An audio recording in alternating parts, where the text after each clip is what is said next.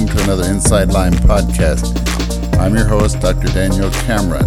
In this podcast, I will be discussing four patients who developed post treatment Lyme disease syndrome, also called PTLDS. I first read about these cases in the journal Diagnostic Microbiology and Infectious Diseases by Wormser and colleagues.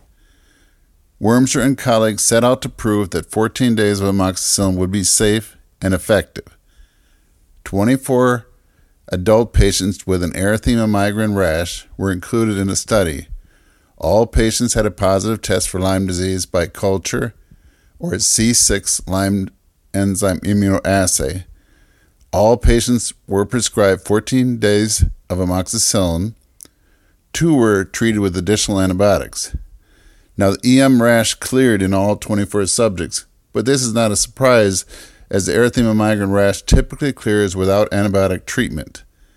None of their 24 patients were left with objective findings, which are typically defined as Bell's palsy, Lyme arthritis, heart block, or meningitis.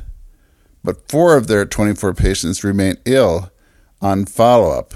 They were diagnosed with post treatment Lyme disease syndrome, or PTLDS.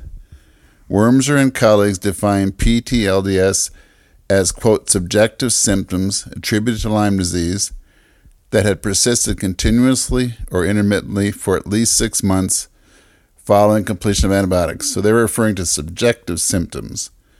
Now, Wormser and colleagues did not describe the symptoms or the loss of function that's seen in PTLDS. Now, researchers at Johns Hopkins reported that patients with PTLDS suffered from severe fatigue, impaired cognitive function, pain, and poor function. Wormser and colleagues did not report symptoms important to Lyme disease patients. The list includes fatigue, poor sleep, headaches, lightheadedness, neck and joint pain, muscle pain, and paresthesias.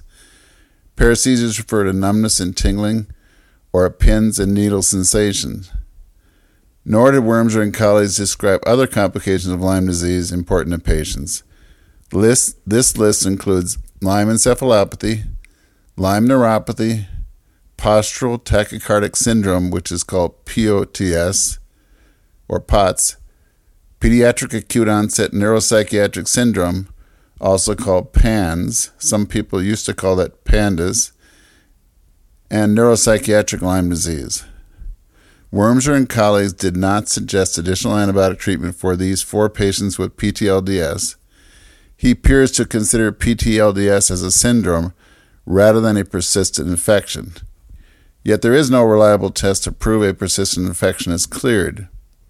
There is growing evidence that Lyme disease or co-infections can persist in some patients. That evidence was not addressed in their paper. Some doctors remain reluctant to consider additional antibiotic treatment for a patient with PTLDS. What questions does these cases raise? How effective is a 10 day, 14 day, or 20 day course of antibiotics for early Lyme disease at preventing symptoms and complications of Lyme disease? And what is the best treatment to prevent PTLDS and other complications of Lyme disease? Thank you for listening to another Inside Lyme podcast. You can read more about these cases in my show notes and on my website at danielcameronmd.com. As always, it is your likes, comments, reviews, and shares that help spread the word about Lyme disease. Until next time, on Inside Lyme.